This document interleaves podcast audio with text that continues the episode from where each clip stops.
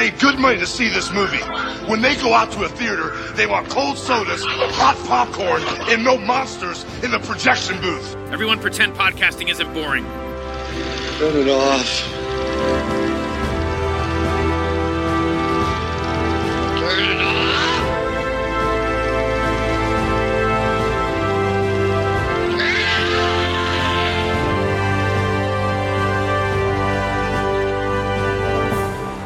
I was fully dreading coming to this wedding until you showed up. Could I get a cranberry juice with ice and vodka? When I first saw you, I thought that we should have sex in the coat closet. Yeah? Wait, hold on. I am kind of in a weird place. Yeah, you're in a beach club coat closet. Do you think that we could just talk for a minute? Romantic humiliations. It's my specialty. I don't care. The first person to ever go down on me, We're just gonna steamroll right on through. I came in my own eye. Okay, go on. I've had too many girlfriends over the past couple years. I can't figure it out. Yeah, we've all been there. Tell me. What? I'll give you some of this pie if you tell me more about your past.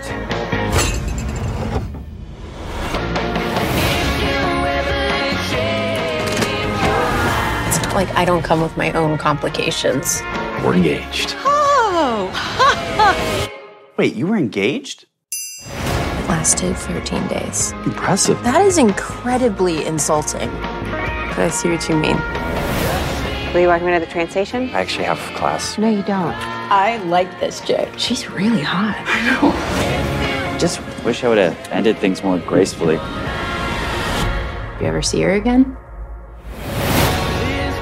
This would never work. You are someone who cannot be counted on. You've run out on every guy you've ever been with. I'm a mess, and I don't have any answers. But maybe you and I could figure it out together.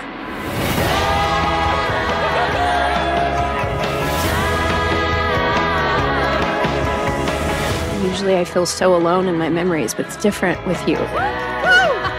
I'm happy to tell you a few more embarrassing stories about my love life. Well, I promise not to laugh. Bullshit. I promise not to laugh much.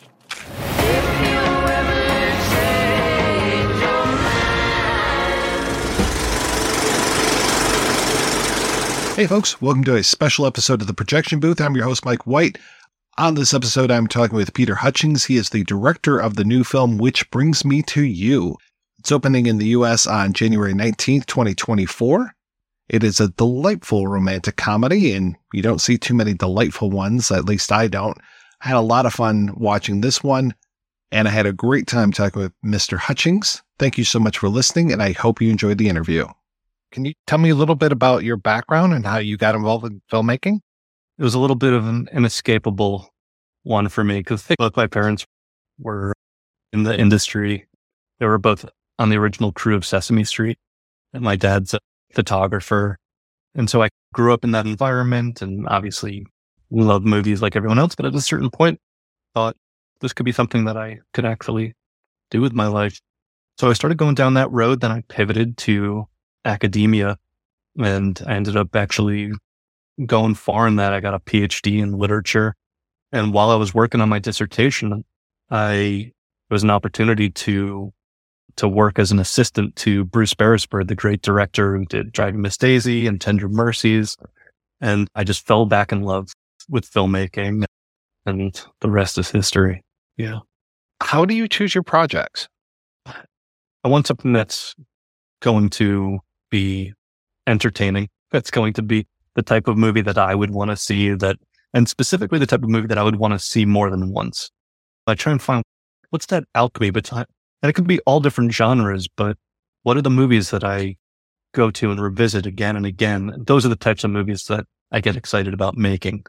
Obviously, I've done a bunch of romantic comedies now, and I love that genre. I love kind of playing in that sandbox. There are different parts. There's a bit of a spectrum within the romantic comedy genre. And which brings me to you is, is quite different from the hating game. These two movies I've done back to back. It has to have characters that where I'm drawn in by them. and I'm invested in whatever journey that they're going on. I love great dialogue. And then it has to connect with me thematically. There has to be something that the story is saying that I think is meaningful to me and, and something that I want to, that I feel good about putting out in the world. How did you come to start working with Lucy Hale? So when I came on board the hating game, the literally the first day I told the producers, Lucy Hales, who I'd, I'd love to have in the lead on this. I'd actually spoken with her. I had met with her on a, for a different project some years ago. We had, there was a little bit of familiarity there, but we sent the script to her for the hating game. And a week later, she and I met. She was on board. It just, it was a, dream in that, which I think can happen when you just know how right somebody is for a role. And then you, you hope that they're going to see it the same way as you do. And so we just had a wonderful time working on, on that. And when we finished the hating game, we were like, what's next? We wanted to do something together again. And this project came along. I'd been following it for some years. It was set up somewhere else. And when it became available, we jumped on it with the production company that produced the hating game, BCDF Pictures. They optioned it I came on board and we sent it to Lucy. And a week later, she and I were talking and she was on board. It also went really smoothly. She loved it as much as I had. How similar to what we see was the script when you originally got it?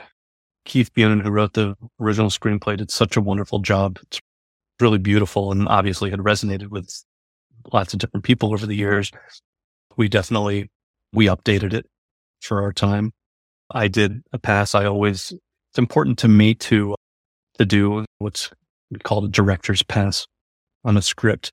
It's important for me to, I wouldn't say make it my own, but put it into make sure that I'm, that I have a vision for every scene and every moment that I know how this is going to happen and that it's everything feels coherent and part of a cohesive tone and feel and story. And then when Lucy and Nat came on, the three of us spent a lot of time in pre-production workshopping the script because I wanted for both of them to really know these characters inside and out and take ownership over the roles.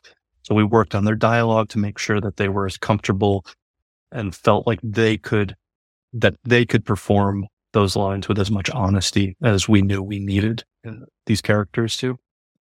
And through conversations with the first time I, I spoke with Nat, he threw out this idea. He's, I wonder if there's some magical realist element that we could bring into it.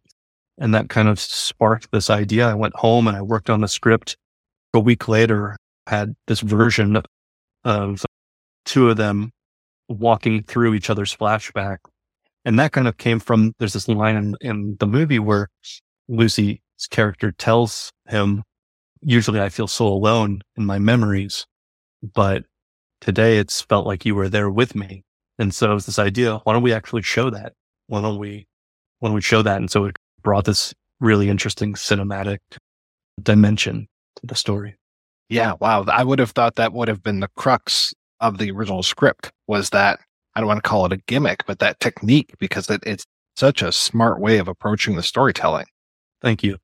Yeah. No, that like this whole story what emerges through conversation. And Keith had done such a brilliant job adapting Julianna and Steve's novel, which is a novel written in letters. And Julianna and Steve had done such a wonderful job in their novel. So it's the movie goes through these different phases of adaptation and interpretation. An exciting process to see from beginning to end. What were some of the biggest challenges? Because you've talked about a lot of successes, but what were some of your challenges for this one? Oh, yeah, we had our challenges. I think any movie, it is a miracle that any movie gets made. I truly believe it is such a challenge. And what comes to mind on this one is we had, we were shooting, we had 22 days to shoot this movie, 38 locations. So we were constantly on the move, which was really like the complete opposite of the hating game. We shot the hating game during in December 2020 at the height of COVID. And the reason why we were able to shoot the movie then was because it was like half a dozen main locations. We were two weeks at the office location. And on this movie, we were never on one, lo- one location for more than a day. So everybody had to be light on their feet. There was a lot of prep that went into it. One of the unsung heroes on any movie is uh, the first AD, who I've worked with a couple times. Conrad is just great guy and really talented. And they have a lot of, they wear a lot of hats, but one of the things that they do is they're the keeper of the schedule. And this movie needed to be scheduled within an inch of its life because not only were we at lots of locations, but we had a lot of things thrown at us, unexpected storms that came up. You're constantly checking the weather. And if it's Monday and weather coming on Thursday, you try and adapt. And we had a few times where it was like Wednesday and suddenly a storm crops up on Thursday and, or sometimes Wednesday morning and there's a storm that comes in that you're shooting by the water. And so, yeah, we had a lot of stuff thrown at us, but we adapted. That's the name of the game when you're making a film and try and keep smiling through it all. Can you tell me about your DP? Yeah. So, yeah, a wonderful cinematographer, Karina Silva, just immensely talented. And there's a, there's a really beautiful alchemy that happens between the work that uh, the camera department does on their side. And then also everything that you're seeing on screen, the production design and the color palette that we work on developing for that, whether it's built sets or looking for locations that are going to work with this overall palette that we're working. And obviously a big part of production design is also the costume design.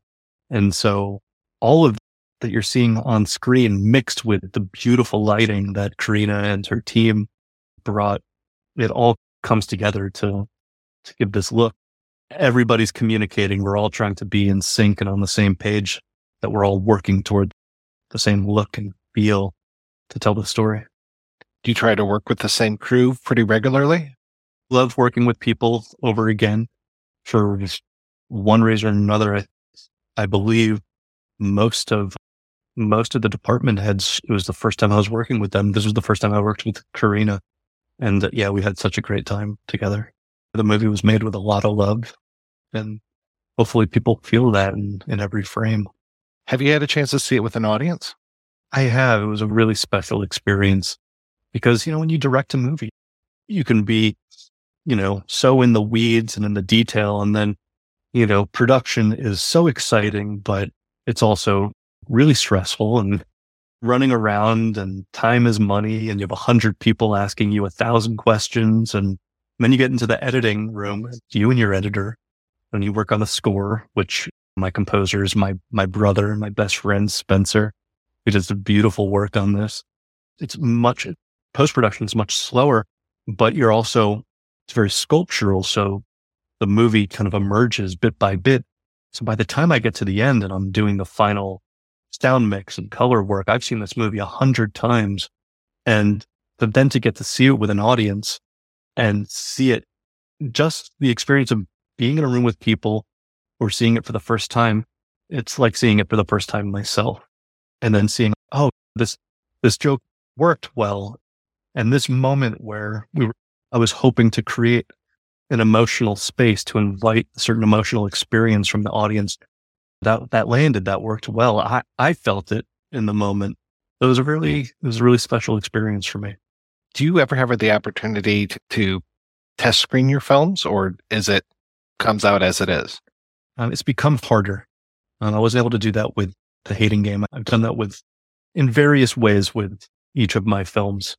I know some directors don't like it. I, I find it really helpful. There's some things that can be really unhelpful about a test screening, where it's people are like, I hated this character and they hate the villain of the movie. It's like, sure. It's like, that's not helpful information. But sometimes I think if you ask the right questions and, and literally just being in the, the most helpful thing is just being in the room with an audience because you literally see the movie in a, in a new way, in a different light. And, and sometimes just be like, it's not necessarily because they're not laughing or anything like that, but suddenly I'm like, this scene or the sequence is, is dragging. This is feeling long. And I wasn't able to see that when it was just me watching it, but just the energy of the room I'm feeling. So you come out with fresh eyes and with uh, new ideas. So what's next for the movie? So it's it's coming out Friday, January 19th. It's going to be in in theaters, exclusively in theaters initially. So I encourage people to to go and check it out if they're in a place where where it's showing. And then after that, not too long, it'll be on VOD, all the rental platforms, Apple and iTunes, Vudu, Amazon. People can find it there. They want to have uh, friends over or date night at home. And how about you? What's next for you? So I'm working on a, a few different things right now. Obviously, the strike backed everything up by six months. So we're just picking up again. I've got a few things that I'm developing and I'm hoping that, that one of them gets going to shoot this year. Best of luck to you and congratulations on the new film. It's fantastic. Thanks so much, Mike. I really appreciate it.